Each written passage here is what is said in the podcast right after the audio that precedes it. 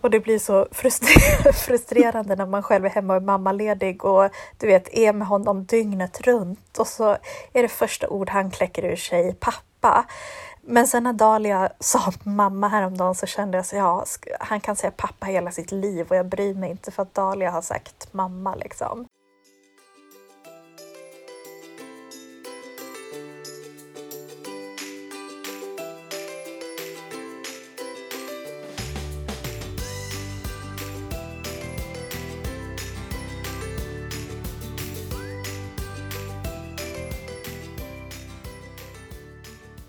Välkomna till det 28 avsnittet av Nordlyckans podd. Och I veckans avsnitt så lyssnar ni på mig, Emma, och på Angelica. Hej Angelica! Hej Emma! Och vi har ju småpratat lite här innan och jag sa det att jag har så väldigt många saker på min lista här så vi ser hur många saker vi, vi hinner med. Men eh, jag gillar ju lite att återkoppla till det som vi ändå pratade om i tidigare avsnitt. Och förra gången du och jag pratade så pratade vi skuggsyskon. Mm. Och eh, då har jag fått ett sånt fint mejl, eller ett mejl som väckte ganska mycket olika känslor hos mig. Som jag tänkte att jag skulle läsa upp. Spännande!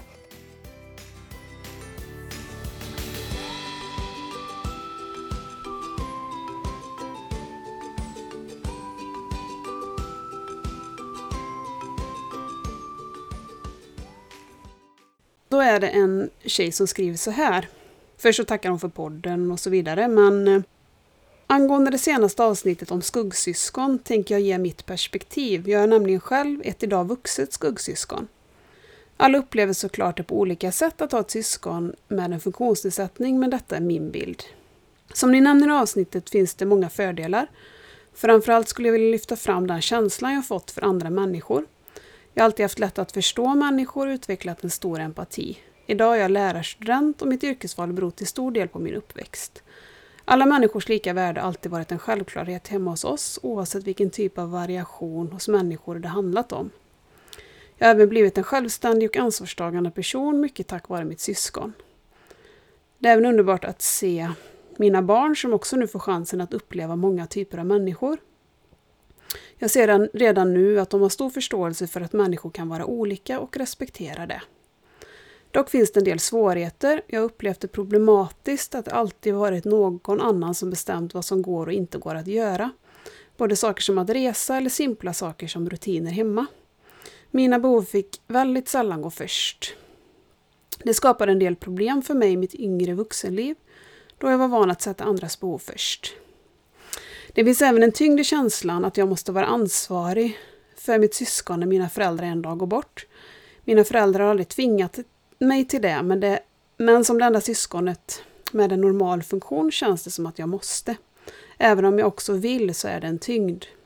Och sen kommer den biten som kanske känns lite jobbig som funkisförälder att höra, men då skriver hon så här.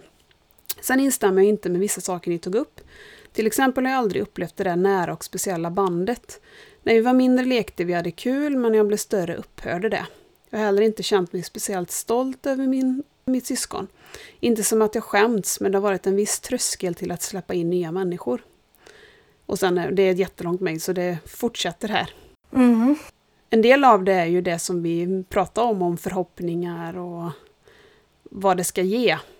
Och sen det här att hon har en tyngd och att hon ska ansvara för honom.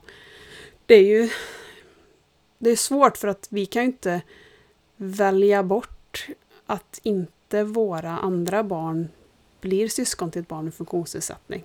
Det är inte ett val vi har gjort och det är inte ett val som vi heller kan välja bort. Nej, nej verkligen inte. Det, det är ju liksom ingens fel eller så att det har blivit som det har blivit. Men det är klart, alltså nu är ju förhoppningsvis det här jättelångt fram i tiden för oss som har väldigt små barn, men det är väl liksom skräcken att jag ska gå bort före Dahlia, vilket är fullt naturligt att jag gör.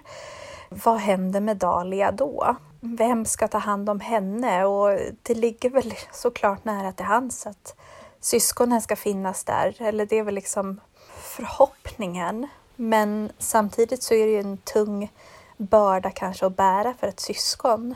Mm. Det här, och jag kände jag blev jättekänslosam av det här mejlet både liksom fint att mycket av det man själv kanske tänker och så har införlivats i, i den familjen. Men också som du tar upp det här med hur man känner för sitt syskon när man blir lite äldre och, och det är klart, det här är ett fall. Det finns ju säkert eh, lika många berättelser som det finns funkisfamiljer, men vissa saker vill man ju inte tänka på tror jag, eller man trycker bort de tankarna. Jag har ju läst det här mejlet några gånger, så detta var inte första gången jag hörde det, men jag, jag reagerade också väldigt starkt på när jag läste det på vissa bitar.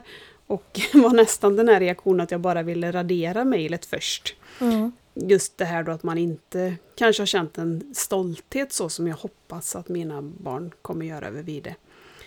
Men det är klart att de kommer ju också bli tonåringar och kanske vilja ta hem någon som de har blivit kär i. Och det kan, finns, kommer säkert uppstå situationer där det kommer kännas jobbigt att eh, ha en lillebror som är annorlunda. Mm. Och så är ju livet, det kommer ju såklart gå i perioder upp och ner men eftersom den här personen som skrivit det här mejlet är ju vuxen. Nu kanske hon inte direkt skriver om hur känslan är exakt just nu men man hoppas att även om inte den där stoltheten kanske finns alltid att den kommer gå lite upp och ner. Mm. Men att när man är trygg i en vuxenroll att man ändå känner stolthet för sitt syskon. Ja, och jag tänker en syskonrelation generellt sett är ju så, om jag ser till min egen syskonrelation så eh, har jag en lillebror som är två och ett halvt år yngre och det har ju också gått i perioder med vår relation att jag har tyckt han har varit jobbig och sen har vi haft det jättefina perioder också. Så att eh, jag tänker mig att oavsett om man har ett syskon som har någon funktionsvariation eller inte så går ju relationen upp och ner. Mm. Men jag tänker som i det här fallet med mejlet så har ju mamman då, eller vad säger man, skuggsyskonet heter det, har ju ändå präglat henne väldigt mycket. Jag tänker det här med hennes yrkesval och egenskaper man kanske tar med sig in i vuxenlivet som man inte kanske hade besuttit på samma sätt om man inte hade haft ett funkissyskon. Nej. Och det är väl ändå drömmen att det ska bli så. Sen är ju naturligtvis drömmen också att det ska vara en fin relation mellan syskonen. Men jag försöker väl ändå trösta mig med att alla är olika och oavsett om Dahlia hade haft sitt syndrom eller inte så kanske hon och hennes bröder inte hade klickat liksom. Om du förstår hur jag menar. Mm. Men för hos mig rör det nog upp en, en rädsla för att Tuva och Alve ska skämmas för Vide. Mm. Så den risken finns ju såklart att, att de skulle känna att det är någonting de vill gömma undan. Man hoppas ju att på det sättet som vi uppfostrar dem och är öppna att, att det inte kommer uppstå. Men jag tror att det här mejlet blev ändå en sån där att man vet ju inte riktigt hur det kommer bli. Eh, sen avslutar de mejlet, jag kan läsa, jag hade inte tänkt läsa slutet, men jag kan läsa vad hon skrev på slutet här också. Att det finns så mycket att säga om hur det kan vara att ha ett syskon med speciella behov. Det jag verkligen uppskattade var att ni lyfte bra och dåliga saker. Min tidigare erfarenhet är att negativa saker nästan varit förbjudna att säga för att man anses som funkofobisk. Och så tackar hon för ett fint avsnitt och hoppas att podden någon gång ska ha en gäst som själv är skuggsyskon. Mm. Vilket är en jättebra idé. Mm. För det har vi ju pratat om många gånger att vi ändå upplever den här världen som väldigt öppen, att man får säga både bra och dåliga saker. Man behöver inte låtsas att allting är enkelt och fantastiskt utan man får prata om det här, de jobbiga känslorna också, om sorg, om syskonens sorg, om föräldrars sorg. Jo men och som vi har nämnt också förut att jag tror ju att att vara öppen, alltså att inte undanhålla något för syskonen gör också att det blir mer accepterat och de förstår på ett bättre sätt varför i vårt fall Dahlia kanske tar mer tid eller behöver mer kanske egen tid med oss föräldrar och sådär. För håller man på och undanhåller massa så tycker ju bara de att det är orättvist och inte förstår anledningen. Vilket jag tänker kan leda till känslor att man inte tycker om syskonet eller är avundsjukt eller vad det nu kan vara. Mm. Så jag, jag tror verkligen på att spela med öppna kort mot, mot alla. Sen blev jag ju såklart också glad över mejlet att någon har tagit sig tid att dels lyssnat på podden och tyckt att alltså reflekterat över de sakerna vi har sagt. Att vissa saker har hållit med, vissa saker inte. Och ändå tyckt att det varit ett fint avsnitt även om man inte känner igen sig i allting. Mm. Nej men verkligen, för det, det finns ju säkert ingen som tycker precis som vi gör. Nej. Så att det var jättefint att man eh, som sagt både tar sig tid och vågar uttrycka både positivt och lite negativt.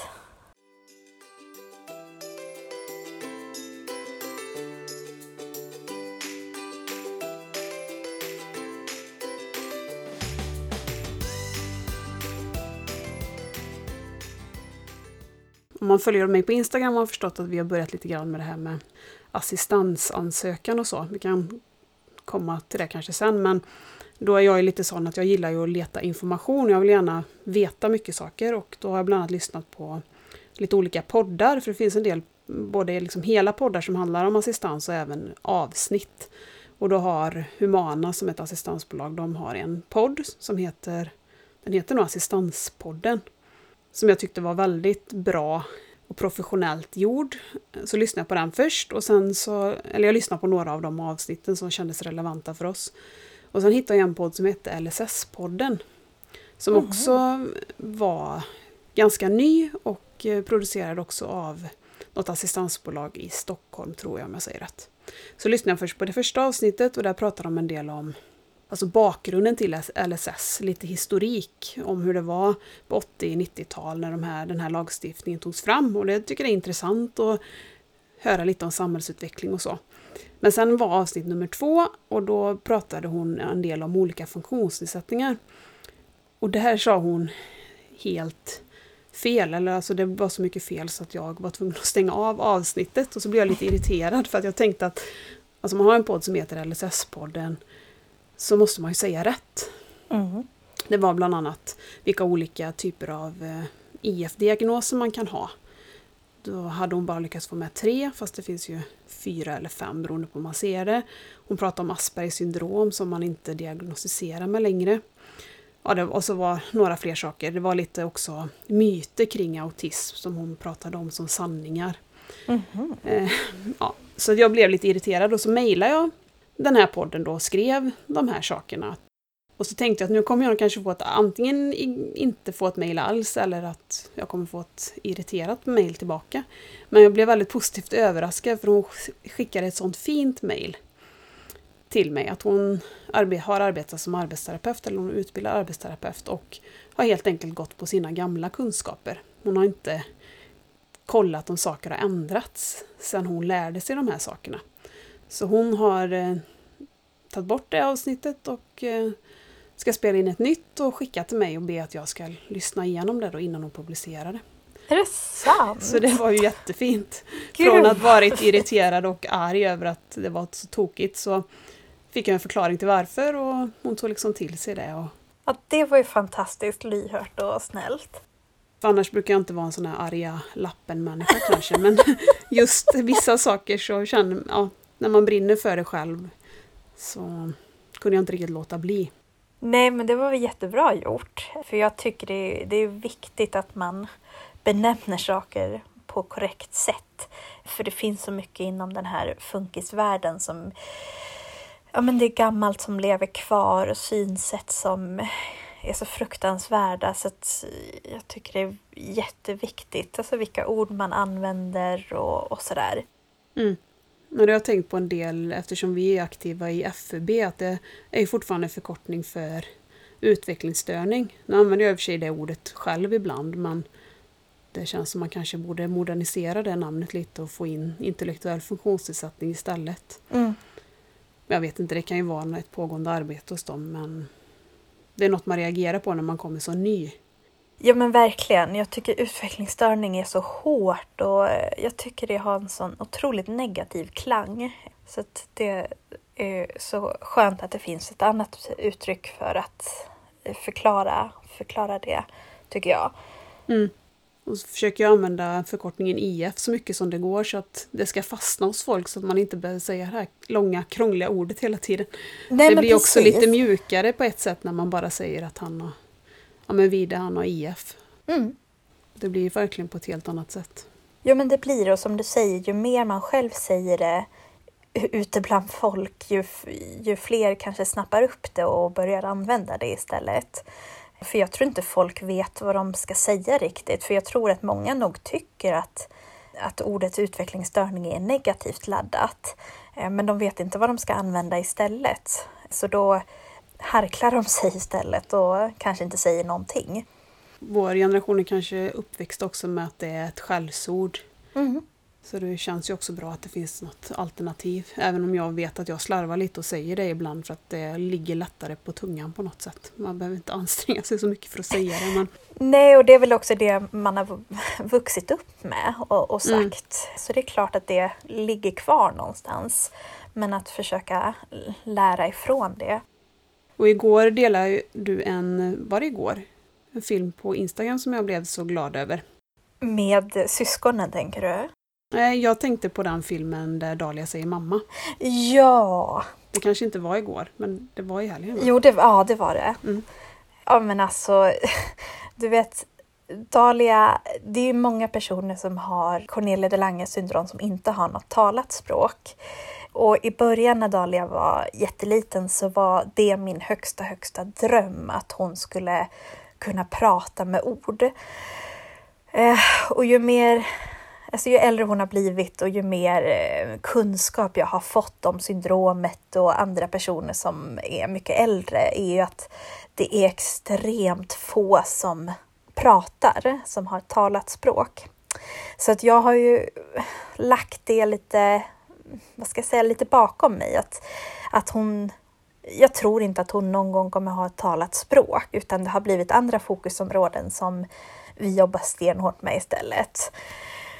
Men hon har liksom börjat, eh, hon jollrar ju inte som andra barn och använder stavelser utan hon har ju bara ett, eh, ett väldigt hest, monotont läte hela tiden. Men så senaste tiden så tycker jag att hon har börjat ljuda lite mer men hur ska jag förklara? Alltså du vet när man själv har ställt in sig på att hon aldrig kommer kunna prata och så tycker man att hon säger någonting, då blir man ju att man ifrågasätter sig själv. Man tänker att jag vill det så himla gärna så det är bara jag som hör det. Och, eh, så jag var tvungen att dela det och tänkte, men gud, är det jag som har blivit helt koko? Eller Nej, det var ju hur tydligt som helst också. Det var ju inte ens att man behövde fundera på, sa hon mamma eller inte? Det, jag hörde det direkt. Nej, och jag känner att jag har knappt vågat ta det till mig. Liksom. Men det är så många nu som har skrivit att jo, men det är klart hon säger mamma. Och det var någon som hade skrivit att men mitt barn stod här också och lyssnade och hon hörde ju direkt att Dahlia sa mamma och så. Och jag vet inte, det sjunker väl in lite mer och mer för varje timme som går känner jag. Och det, ja, det är så himla stort. Ja, så häftigt. Ah. Och skulle det vara enda gången liksom hon säger det, om hon aldrig mer skulle säga det så kommer jag ändå kunna leva på det här hela livet känns det som. Ja, jag förstår. För Vide hade, det har ju pratat om flera gånger att han har haft ord, men han hade också, han använde mamma just som allting. Alltså det betyder mamma och pappa och jag är hungrig och allting sånt. Ja. Men jag kände mig ju väldigt stolt och glad över att han hade valt just mamma och använda som ett Såklart. ord för allting. Ja. Nu säger han ju inte det, men man hoppas ju att det kanske ska komma tillbaka. Hur gammal var han när han sa det? Men han var runt ett när han använde... Jag har någon sån här minnesbild av när vi har varit hos eh, sjukgymnasten. Och han har suttit och sagt och hon har frågat vad det betyder. Och man har liksom, I vissa såna här situationer fastnar ju av någon anledning. Så att någonstans runt året sa han det och sen försvann det ju någonstans mellan ett och två. Det är så svårt att säga exakt när förmågor försvinner. Men Ja.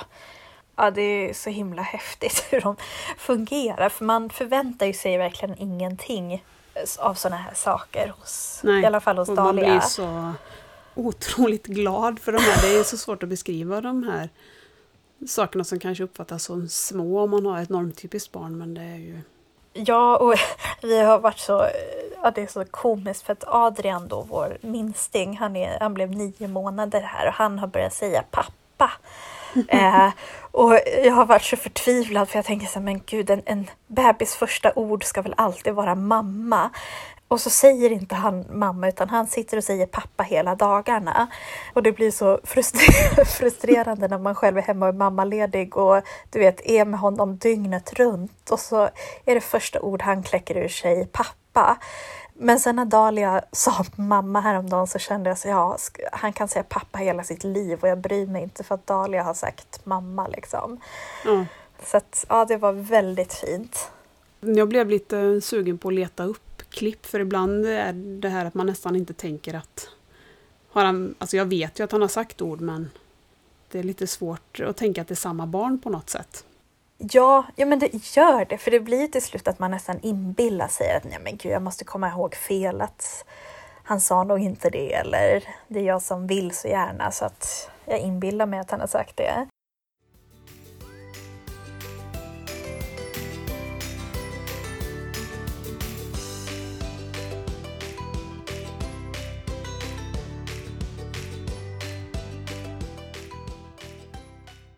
Ja, men vi har ju kommit igång här lite nu, men jag tänker att vi kör eh, funkissvepet nu då. Mm. Funkissvepet. Alltid värde något. Ja, men då börjar jag. Vi eh, har haft, nu måste jag tänka, är det en vecka nu som har varit väldigt lugn. Dalias resurs har ju varit sjuk på förskolan och de har inte hunnit skola in någon ny. Så hon har ju fått vara hemma hos mig här i två veckor var hon hemma. Men så nu i veckan som har varit så har resursen varit frisk och Dahlia har varit på förskolan. Ja men det är så himla häftigt för att hon här hemma kan hon vara gnällig och ja men du vet ingenting är riktigt bra men så fort hon kommer till resursen på förskolan så är hon så himla nöjd och glad. Hon hade ja, hon har varit inne i hennes eh, vad säger man, förskolegrupp hela veckan utan att tycka att det har blivit för mycket.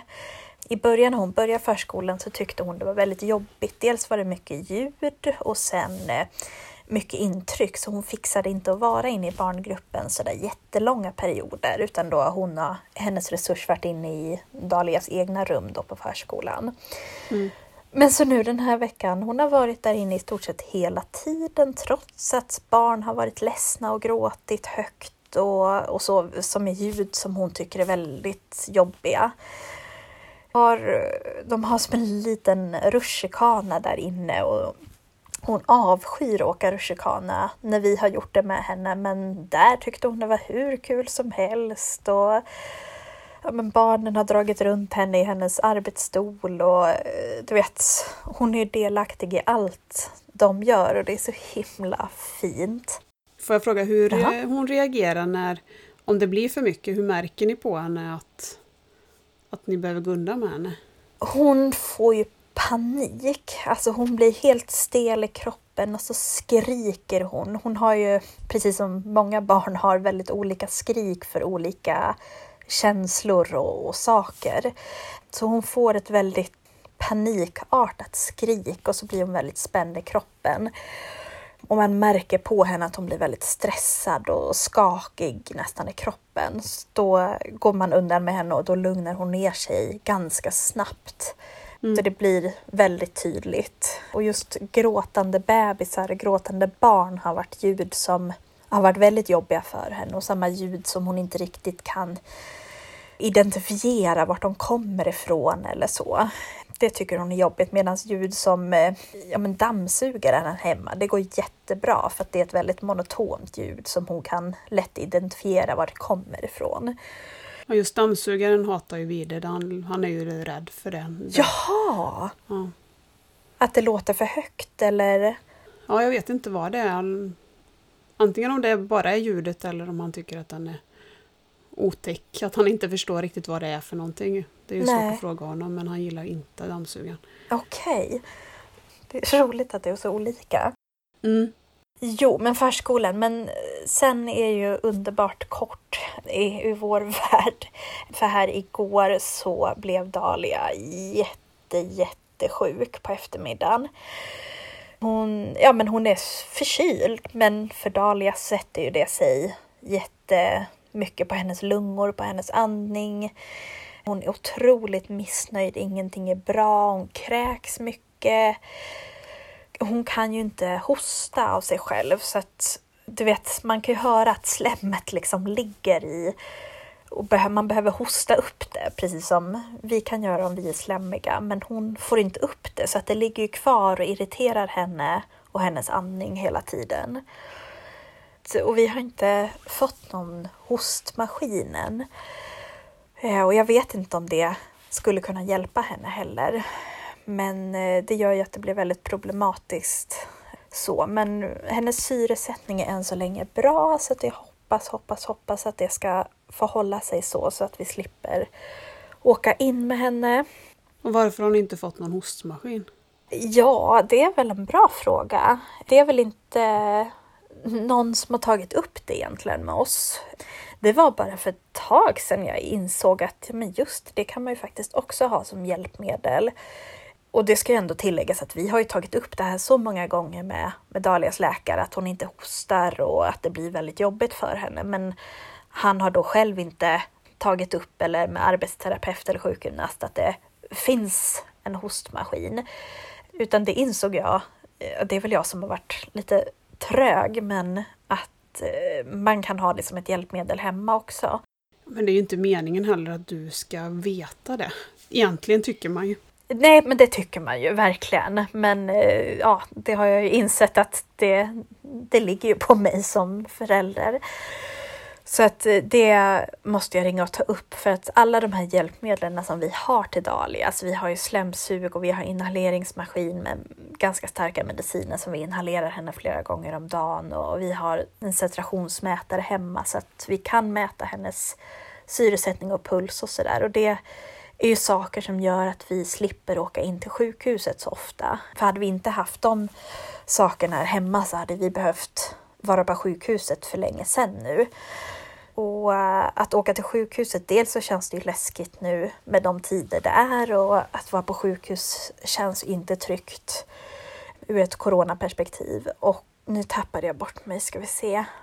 Jo, men sen är det ju så att Dahlia har ju ett väldigt sällsynt syndrom så att när vi kommer in på akuten så är det ju ingen läkare som vet någonting utan vi föräldrar förväntas ju veta vad, vad som behöver göras och, och sådär. Så att det de gör där gör ju vi hemma också i dagsläget.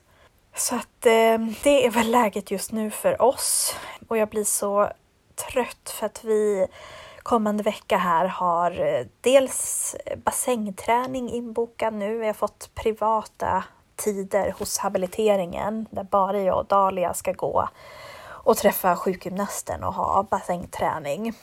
Så det får vi inte göra nu och vi har om en och en halv vecka en ny tid på Nya Karolinska i Stockholm för en andningsregistrering som vi fick boka av för ett antal veckor sedan för att Dahlia var sjuk då också. Alla sådana här besök man får avboka bara läggs ju på hög och det är saker som är viktiga att göra men ja, det är ju det är vad det är. Jag kan inte styra mer över vad som händer kring Dalias hälsa tyvärr. Nej, och det jag förstår, det blir väldigt frustrerande och sen så vet man ju att det kommer andra kallelser som kommer bakas ihop med de här sakerna som man ändå kanske skulle ha betat av under den här tiden. Ja, men visst är det så. Det är inte att ja, det blir inte färre besök i framtiden utan tvärtom så alla läggs ju på hög här. Plus nu att det är jul och ja, men, ledigheter och sånt där så att det kommer ju bli jätte jättemycket här framöver. Dels att de vill skynda på nu innan jul men också att det blir väldigt mycket efter jul för att det samlas på hög hos dem också såklart. Mm. Så att eh, jag känner mig lite trött, jag känner mig uppgiven och jag sa här innan till min man att idag vill jag bara checka ut som mamma. Jag vill inte vara mamma idag. Vi har men, en femåring som behöver underhållas och är jättearg för att jag inte kan och hinner leka med honom och ja, men du vet, vi skulle ha bakat pepparkakshus idag och det hanns inte med och då blir ju han liksom lidande av det. Mm. Plus då Adrian som är nio månader som är otroligt krävande och behövande just nu. Inne i någon period att han måste ligga i min famn när han ska somna på dagarna. Lägger man ner honom så gallskriker han så det känns som fönsterrutorna ska gå sönder. Men är ni hemma båda två nu när Dahlia är sjuk? Nej, vi är inte det. Jag sa det, jag vet inte hur jag ska fixa den här veckan riktigt. Dessutom som pricken över i så har min man jättemycket på jobbet, både veckan nu som har varit och den här veckan som kommer.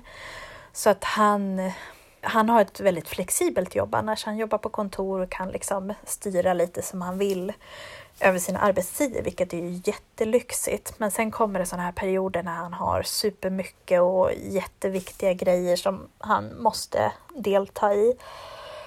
Och då eh, blir jag själv här hemma och när barnen är sjuka så vill man ju heller inte, eller man kan ju inte ringa in men svärföräldrar eller föräldrar eller så heller för jag vill inte riskera att smitta dem inför jul och, och sådär heller.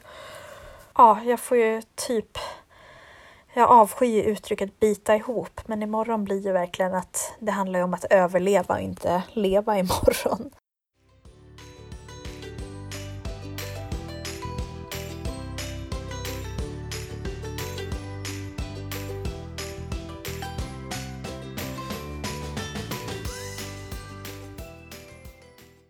När du berättar detta så tänker jag att vi nästan kommer in på nästa ämne här som jag tänkte vi ska prata om också med med LSS. Vi har ju pratat om det innan men mm. den här känslan av att man väntar med att ansöka om hjälp tills man verkligen, verkligen behöver.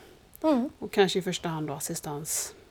Ja men precis och då orkar man inte ta tag i det. Det är ju en process utan dess like. Så att det är ju så, det är så dumt. Eh, och det, jag tänker, ibland tänker jag att det är så Försäkringskassan jobbar, eller kommunen, att de gör allt för att man inte ska orka ansöka om det ens.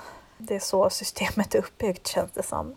Nej, för vi har tagit ett, eller vi, det är alltid, jag säger alltid vi men jag menar egentligen jag, för det är jag, jag som gör det. Ja. Vi har ju funderat på det här med assistans och när vi ska ta tag i det för att vi tror väl ändå att vi kommer dit förr eller senare. Då hade vi en incident med Vide på ICA Maxi nu förra veckan där han rymde ut då mot parkeringen i sin rullstol. Den saken att det hände i kombination då med att jag har lite luft nu eftersom jag har börjat jobba 75 procent. Jag tycker ibland som funkisförälder att när det blir lite luft så finns det alltid någonting som man fyller ut det där luftrummet med för att det ligger saker på vänt mm. som man inte orkar ta tag i. Och där har assistansbiten varit en sån ganska stor boll som vi kanske satte i rullning nu då. Vi brukar handla över nätet men nu i de här tiderna så är det ibland svårt att få sådana här uthämtningstider och handla måste man ju. Mm. Och Henrik är ledig en del vardagar så att då har han fått med sig barnen. För att det ska vara någon form av självständighet för Vide och för att han ska vara nöjd så har vi med oss rullstolen och det fungerar ju tack vare att Alve är så snäll och passar honom inne i affären. Annars hade ju inte det gått. Men sen har Vide framme vid kassorna när Henrik och Alve och Tuva har plockat smågodis så finns det sån här ja, men vet, här tv-skärmar som där, där det rullar reklam. Mm. Och då har ju Vid rullat fram och stått där. Och det har han gjort som ett mönster de sista gångerna de varit och handlat.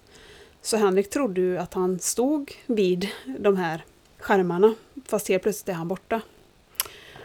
Och då har han ju då rullat ut genom de här, ja det går ju sådana här snurrdörrar. Ja.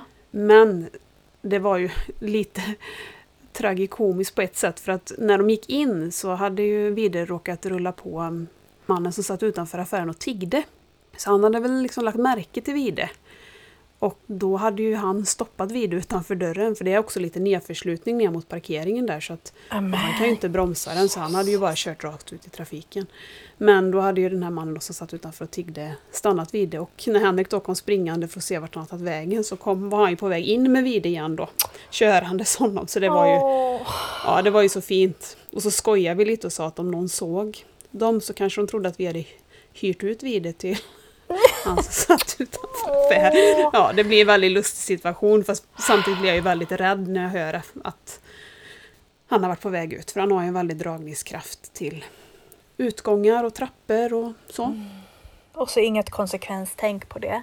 Nej, men eh, då tänkte jag att nej, nu, nu måste vi ta tag i det och ansöka. Det är inte rimligt.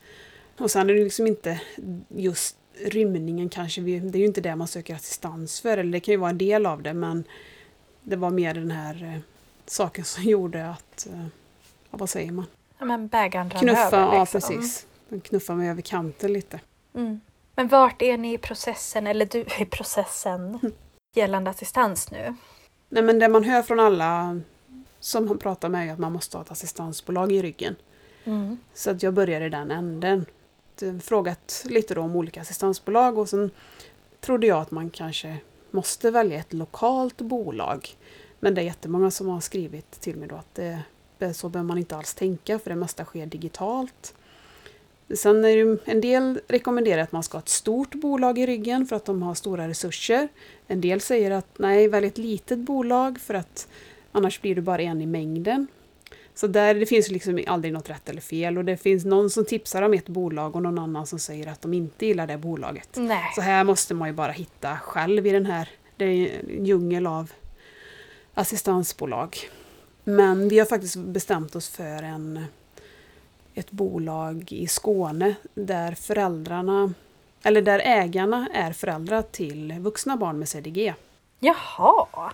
Så av den anledningen då, jag pratade med Anna som är ordförande i CDG-föreningen för de var också lite inne i den här processen, vilket bolag de hade valt. Och då hade de valt det bolaget och då... Jag har ju pratat med dem i telefon och mejlat lite fram och tillbaka och sådär och fått en, liksom en bra känsla. Att de känns som de vet vad de pratar om och... Jag har pratat med ett annat bolag i Borås också. Men om jag vägde dem mot varann så kände jag lite mer för det ena. Mm. Så där är vi då för det första att jag har bestämt mig för vilket bolag och så har hon bett att få se alla våra intyg. För först ska sägas också att när jag pratade med henne så var hon ganska negativt inställd därför att vi det är ju fyra och ett halvt. Mm. Och mycket av det här så kallade föräldraansvaret, detta hemska ord, rysningar. faller vid sex år. Så att det är ju en bit kvar dit. Ja. Så hon var lite först negativ. Men sen när hon fick se hans intyg och förstod kanske problematiken lite mer så var hon väldigt mycket mer positiv. Sen kan hon ju aldrig lova, hon är ju bara en företrädare för oss men Mm. ändå att hon kunde se att det finns en chans i alla fall. Att det är, det är en idé att försöka. ja. Så bara det känns ju skönt i alla fall. Ja, för om hon hade trott eller tänkt att det inte är liksom rimligt att ni skulle få ja, så hade hon sagt det. Ja, hon vill väl inte lägga ner en massa jobb på oss eh, för ingenting. Nej. Tänker jag. Det kostar ju henne pengar. För så Mm. länge vi inte får assistans så tjänar hon inte hon en krona på oss. Nej, precis. Så hon har tittat på våra intyg och alla intyg behöver såklart förnyas. Mm. Även de intygen som är från januari i år tycker hon egentligen är för gamla. Okej. Och det är väl för att barn, alltså kommunen kan ju säga att barn utvecklas. Ja. På ett år kan det hända väldigt mycket. Mm. Men som hans neuropsykiatriska utredning, den får vi inte vi chansen att göra förrän möjligen innan skolstart. Så att vi får ju bara nöja oss med det intyget vi har. Men sen tipsar hon då om att man ska försöka skaffa så många olika intyg som möjligt. Så att jag har börjat, ja, habiliteringen gör ju liksom en samlad, de har ju ett team så att de skriver väl, varje profession skriver ett intyg och sen skriver läkaren ett intyg och sen hänvisar till deras respektive intyg. Okej. Så förstod jag det som. Så där behöver vi nog inte själva ligga på så mycket. Men förskolan har jag skickat till då. Jag har aldrig bett om intyg från förskolan innan faktiskt. Inte heller när det var omvårdnadsbidrag. Hade ni intyg från eh, förskolan då? Nej, ingenting. Nej, jag har inte tänkt eh, på det. Men eh, då radade jag upp då det som jag tänkte att hon skulle försöka få med och sen eh, har de lagt väldigt mycket tid på det intyget ska jag säga. De har, det är inte bara två rader utan de har verkligen lagt sin energi på att det ska bli ett bra intyg. Och sen har jag skickat det till assistansbolaget och så har assistansbolaget kommit med tips på vad de behöver trycka och vad de behöver trycka på och vad de behöver förtydliga. Så att då har jag skickat tillbaka det till förskolan igen. Så att förskolan ska, inte rätta till, men utveckla vissa saker då. Ja. För assistansen är ju otroligt snårig. Vad man får för och inte får för. Jag vet inte, har du börjat läsa på någonting om det här med grundläggande behov? Och... Nej. Alltså jag, jag har verkligen inte orkat och Nej. har väl, res, eller har väl tänkt så att eh, vi kommer förmodligen ändå bara få avslag för att Dahlia är så pass ung. Så att jag har liksom totalt ignorerat den tanken att den möjligheten ens finns.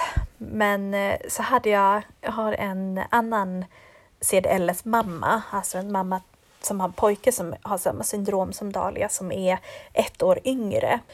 Och de blev här nu beviljade assistans dygnet runt för deras barn. Och då kände jag att, men oj, det kanske finns möjlighet att vi också skulle kunna få, kanske inte dygnet runt, men några timmar i alla fall. Men hur ser hans behov ut i jämförelse med Dahlia? Ja, men de är nog väldigt lika. Mm.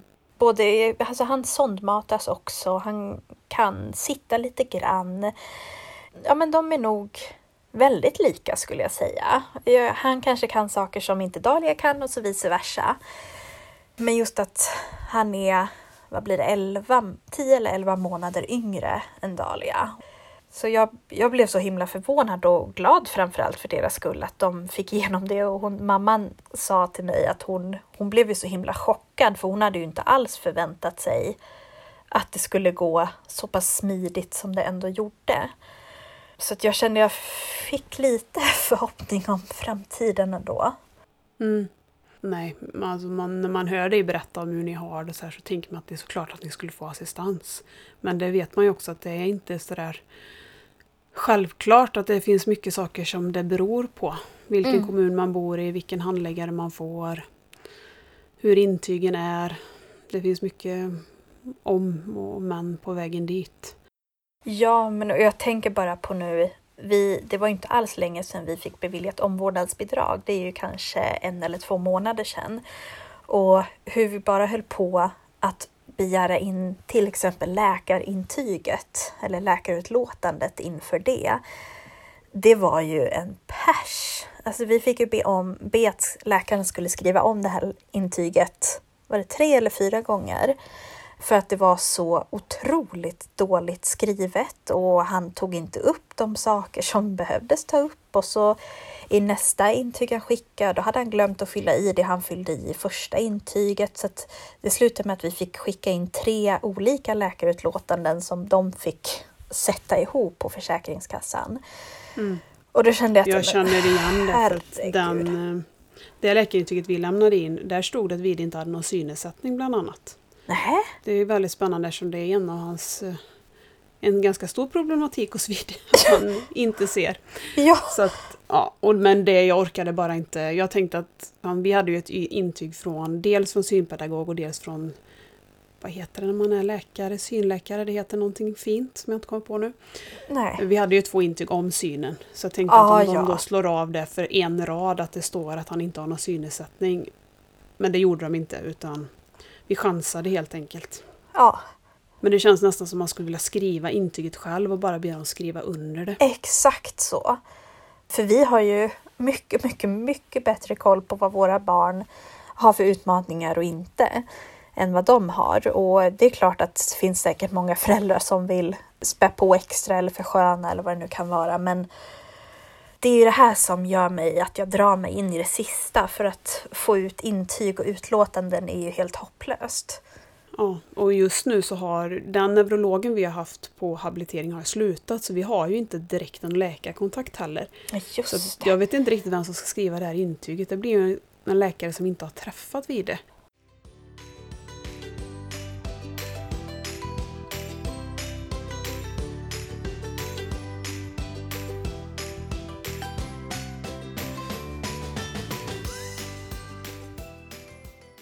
Nu blir jag lite faktabok här, men jag gillar ju att, att veta saker. Så det är därför som jag delvis har lyssnat på de här poddarna också, så att man ska förstå lite.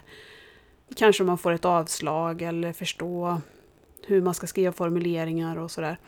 För att, för att få assistans så måste man komma upp i ett visst antal grundläggande timmar grundläggande behov. För att Försäkringskassan ska eh, betala ut sån här assistansersättning så måste man komma upp i 20 timmar i veckan och Eh, kommunen finns ingen sån här exakt gräns, vilket också är lite sådär att där vet man inte. kanske 7-8 timmar i veckan men det är ingen garanti att man får assistans bara för att man kommit upp i de timmarna. Men det är ju alltså det är supersnårigt och mycket eh, faller bort då för att våra barn inte är tillräckligt gamla. De kan till exempel slå av kommunikation helt och hållet för att de är för unga för att tydligen ha behov av att kommunicera. Och det finns mycket konstiga regler som inte känns speciellt... Alltså det känns inte mycket, som det är mycket människovärde i de där reglerna. Nej. Och sen jag försökte skriva till förskolechefen då när jag bad om det intyget att detta är inte ett intyg där man ska rada upp Vides styrkor, att det här är för att han ska få rätt hjälp och att detta inte definierar honom som person. Alltså verkligen försökte för att i vissa intyg vi har fått ibland, inte just från förskolan men från andra som träffar Vide så kan de inte låta bli att plocka in lite positiva egenskaper. Nej. Och det har man ju lärt sig att nej, jag vill inte ha med några positiva egenskaper utan bara stryk dem. Mm. För det hjälper inte oss att det står att han är eh, glad eller eh, vad det nu kan vara de skriver för någonting. Nej. Men jag har nog blivit lite mer rutinerad funkismamma för nu när vi skrev det här till förskolan vad de ska skriva med och inte så det tog inte så hårt utan jag var liksom administrativ eller administratören för detta. Ja. Inte så mycket Vides mamma. Man får liksom försöka plocka på sig de här olika rollerna. ja, och det är ju en konst. Alltså det måste man ju verkligen träna på. Eh, För det märkte jag nu om vårdnadsbidraget. Jag tyckte det var jobbigt. Jag hade ju, när jag skrev allting själv, alltså mina anteckningar, så kände jag att ja, men det, det är inte min dotter jag skriver om, utan det här är ja, men i en egenskap av administratör, precis som du säger. Men sen när vi skulle prata med handläggaren, då blev det fortfarande väldigt personligt och jag kände jag, eh, du vet, vill jag nästan ta på mig boxningshandskarna och säger du något dumt eller negativt om min dotter så slår jag dig på käften liksom. Och jag tänker ju fler gånger man, man utsätts för, för sånt där så ju mer härdad blir man väl, tyvärr. Ja, jag tror det. Men sen är det ju såklart skillnad på det här man skriver och det man sen behöver berätta. Mm. På något konstigt sätt så känns det nästan mer spännande. Jag vet inte, jag försöker hålla i den känslan. Att om vi skulle bli beviljade assistans så öppnar ju sig så stora möjligheter. Ja. Eller, ja, en chans att leva lite mer. Men har ni vågat drömma, eller du vågat drömma om hur många timmar ni skulle kunna få? Ja men kanske, alltså jag gissar ju bara men 40 timmar i veckan tänker jag. Ja, Då hade det ändå gjort skillnad för oss. ja men verkligen. För jag börjar ju drömma om, tänka på vad... Alltså sådana här enkla saker som att vi skulle kunna gå till badhuset. Jag hade ju kunnat gå till badhuset med mina tre barn själv om jag hade haft en assistent. Ja. Det går ju inte nu. Nej, nej, nej. Och det beror ju delvis då på att han har en lilla syster vid det. Men eh, om Vide hade varit ett normtypiskt barn som snart är fem år så hade man ju kunnat gå vi tre till badhuset själva. Ja, absolut. Men det går ju liksom inte nu. Nej. Eller lekplatsen. Eller, det finns många sådana ställen som jag undviker om jag själv. Jag är ju själv en del på helgerna och då åker vi oftast dit det finns andra vuxna. Ja.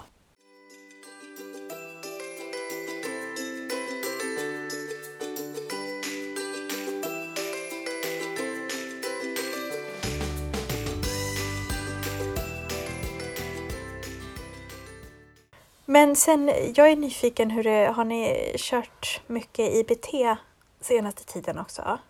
Ja, varje vecka vi kommer dit så får vi nya övningar. I början så hade vi kanske fem övningar och det blir ju lite svårt att motivera vidare då. Alltså man förstår ju att han tröttnar, även om man försöker byta ut själva materialet så är övningarna samma. Men nu har vi fått fler övningar som är lättare också att inkludera i vardagen så det är lättare för oss att komma upp i de här timmarna som vi ska få ihop. För att nu jobbar vi, ett av målen är ju att han ska kunna äta själv med bestick så att då tränar vi på det varje gång man äter och då blir det ju ganska många minuter om man nu ska tänka den här träningstiden. Helt plötsligt så har man ju fått ihop 20 minuter fast vi bara ätit. Mm. Så det jobbar vi på med då, både med sked och gaffel. Och där får man ju vara hundraprocentigt närvarande för han vill ju väldigt gärna äta med händerna. Ja. Och då ska man försöka bryta det beteendet. Att hela tiden ha, ha fokus kvar på skeden. Så. Eftersom han inte har ett talat språk, mycket övningar går ju ut på att man pratar. Men jag tycker logopeden har varit väldigt duktig på att få in talapparaten i de här övningarna. Han är ju också väldigt motiverad av talapparaten. Mm. Så då har vi haft, vad är det här? Alltså vi har haft olika typ plastdjur och så frågar man, vad är det här? Och då ska han om en elefant trycka på elefanten på talapparaten. Och vi försöker få in det kanske vid matsituation, att man pekar på skeden, vad är det här? Och så har vi en sida på talapparaten med olika tallrikar och glas och bestick och sådana saker. Mm. Oftast går det bäst om man har ätbara saker. Typ popcorn har vi kört med. Vad är det här? Och så ska han trycka på popcorn och så får han äta popcornet sen. Ja, såklart. Och sen har vi fått testa nu att, att han ska förstå verb. Det är som vanligt då att man att han förvånar oss i hur mycket han förstår. För annars har det varit mycket saker att man har sagt ge mig skeden eller ge mig bollen. Men nu ska man ge honom ett antal olika saker, typ sked, mugg, boll, borste och så säger man verbet istället, att man säger visa mig äta, visa mig dricka. Ah. Visa mig kasta, visa mig borsta. Så ska han ta rätt föremål och visa liksom själva rörelsen. Och det löser han också. Han, om man har två olika, till exempel sked och borste, om man säger visa mig borsta, då tar han ju borsten och borstar sig i håret. Men gud. Han har ju så många inneboende egenskaper, bara man hittar rätt nycklar för att plocka fram de här. eh, Alltså det är så himla häftigt att höra. Jag, jag tänker så, det är säkert så himla vanligt med många barn som har olika diagnoser att man... Ibland tänker jag att jag tänker för lite om Dahlia. Alltså att hon inte förstår eller hon inte kan. Och sen förstår hon mycket mer än vad man tror. Då känner man sig så himla dålig som förälder att man inte har förstått att de faktiskt kan mycket mer. Men precis som du säger, det gäller ju liksom att hitta rätt nycklar för att kunna låsa upp de förmågorna. Mm. Men för IBT har ju egentligen inte förändrat vidare någonting utan han, det har ju lärt oss hur vi ska ge kommandon så att de som är lättförståeliga. Mm. Och det mest magiska tycker jag är det här gör så. Han vet nu att gör så betyder att jag ska härma. Och att han verkligen försöker härma. Och vi använder det väldigt mycket i massa olika situationer. För till exempel igår så hade vi köpt färdiga pepparkakor och såna här kristyr och nonstop och sådär. Och så satt vi och dekorerade. Och då gjorde jag ordning en pepparkaka till han med liksom färdig kristyr och så la, tog jag en godis och la på pepparkakan och sa gör så. Och så gav han en godis. Och då lägger han ju en sån godis på pepparkakan. Och det är ju ändå en godis, man tänker att han borde stoppa den i munnen. Ja. Men det gör han inte, utan han lyder, det blir ju ett fel ord, men han vet att det betyder att jag ska göra likadant som mamma. Så att vi gjorde ju tre, tillsammans då dekorerade tre pepparkakor. Men om jag hade gett han en pepparkaka och ett- gäng med godisar så hade han ju aldrig lagt, även om han rent motoriskt kan lägga upp godisen på pepparkakan så hade han ju inte gjort det. Men med lite guidning så kunde han ju också vara med och dekorera pepparkakor. Åh, man blir så varm i kroppen när man hör sånt här. Men det är ju det som skriver till mig att deras då psykolog eller vem de har kontakt med har sagt att Nej, men IBT är alldeles för avancerat för ditt barn. De kommer inte ha någon nytta av det. Mm. Och jag tror inte att det finns något barn som inte hade... Alltså om man har autismproblematiken har alla barn nytta av det. Mm. Oavsett vilken nivå man är på. Ah, Återigen, det, man ska ju ha tur att träffa rätt personer inom vården och habilitering och sådär. Mm. För att man ska få rätt, rätt hjälp och rätt förutsättningar. Och nu nästa vecka ska vi ha åter, återkoppling, eller? Då inte, ska inte Vide vara med. Det ska bli lite spännande att höra vad de, vad de tycker, om de är lika positiva som vi är. Mm. För de, de är väldigt bra på att inte prata om honom när han är med i rummet. Så att det blir inte så mycket... Alltså vi vet inte så mycket vad de tänker. Men det är klart de tycker att det går bra. Ja, det blir nästan lite som ett utvecklingssamtal. Och precis som jag sa så har jag en, två, tre, fyra, fem saker till på min lista här. Och så känns det lite vemodigt nu för nu var ju detta femte avsnitt som du var med och det är ju vad du har lovat mig att du skulle vara med på. Ja, precis. Ja, det har varit ett, ett fint söndagsnöje det här. Det har varit jätteroligt att ha dig med. Och min tanke är ju lite grann att man ska få lära känna olika funkisfamiljer genom podden. Mm. Men har en förhoppning om att du kanske skulle vilja återkomma som sidekick någon gång nästa år. Så att man får liksom fortsätta att följa er. Ja, men det vet du att jag jätte, jättegärna vill. Ja, men jag har lärt mig mycket också. Det blir ju en annan sak att, att prata om sitt liv än att bara leva det. Och det tycker jag har varit fint att stanna upp liksom och reflektera över vad, vad vi gör och varför och hur man mår och har det och så. Och sen ja, men få lära känna dig också på ett helt nytt sätt. Det har varit jättefint. Mm. Jag tycker det blir väldigt tydligt när man poddar på det här sättet hur mycket det är kring våra barn som händer. Alltså vi säger alltid att man inte hinner prata färdigt eller att man har fler saker man har tänkt säga. Så är det ju inte alls på samma sätt med Alva och Tuva. Alltså jag hade ju kunnat prata, jag gillar ju att prata om mina barn såklart. Men det händer ju inte riktigt lika mycket runt omkring dem på samma sätt. Nej, det gör det ju verkligen inte. Och det är ju tur det. ja, precis. Att något får flyta hyfsat bra i alla fall. Och nu var ju Dahlia sjuk, men hur har du tänkt? Ska du vara med på det här funkisfikat ikväll? Nej, det ska jag inte, utan eh, jag ska eh, faktiskt... Eh, vi har ju så varannan natt så sover vi med Adrian och varannan natt sover vi med Gabriel. Och nätterna med Adrian är ju är lika med ingen sömn alls. Så att i natt är det min natt att få sova med Gabriel och det betyder att jag får sova i natt. Så då brukar vi gå och lägga oss med honom när han lägger sig och sen sover vi hela natten. Så att jag ska faktiskt prioritera sömn ikväll. Ja, det förstår jag. Men ska du vara med? Ja, men jag tror det. Jag tänkte att jag ska ställa min funkismugg också lite strategiskt eh, långt fram i rutan. Det tycker jag, tapetsera väggarna med kassen. Ja, lite så. Eh, jag vet att eh, Anna som har startat den här, det är ju inte alla som vet vad vi pratar om ens, men det här är ju alltså digital fikastund för funkisföräldrar. Som Anna som är ordförande i CDG-föreningen har startat upp. Och det finns event på Facebook om man är nyfiken och vill söka upp det. Men jag vet att hon har ju beställt en mugg, men jag tror tyvärr inte att den har hunnit komma fram.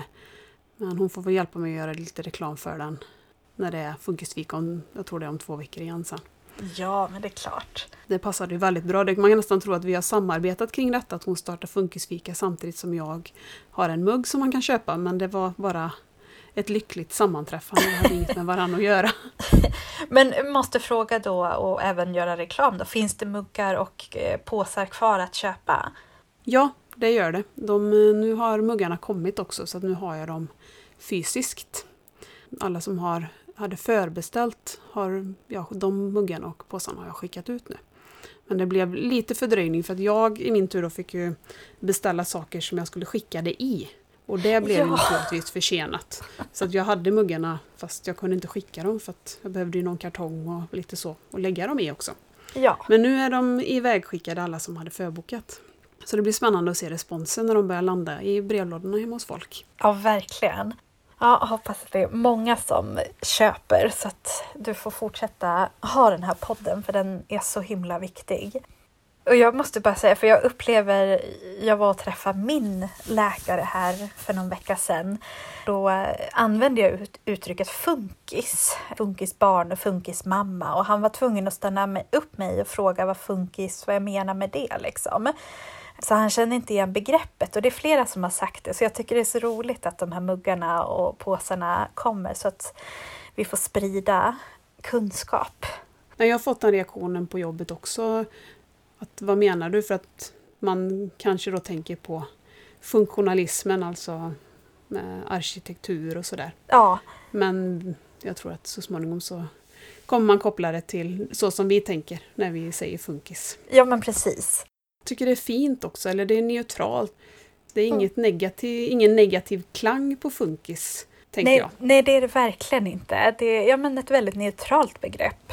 Ja, ska vi försöka avsluta då? Ja. säga på återhörande så ses vi på Instagram. Jag är väldigt nyfiken på vad du ska byta till för namn på Instagram också. Ja, men jag har faktiskt, jag bytte, jag kunde inte hålla mig så jag bytte om det var igår kväll eller i morse. Ja, jag har inte varit inne och tittat där. Ja, du ser.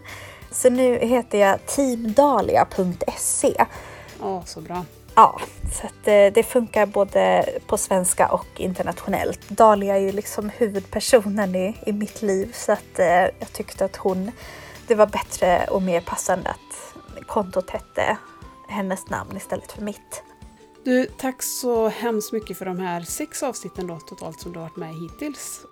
Tusen, tusen tack för att jag har fått vara med. Det har varit så himla givande och roligt. Hej då! Hej! Och för er som är hängivna lyssnare så har ni kanske lagt märke till att jag hade snurrat till det lite med gästerna.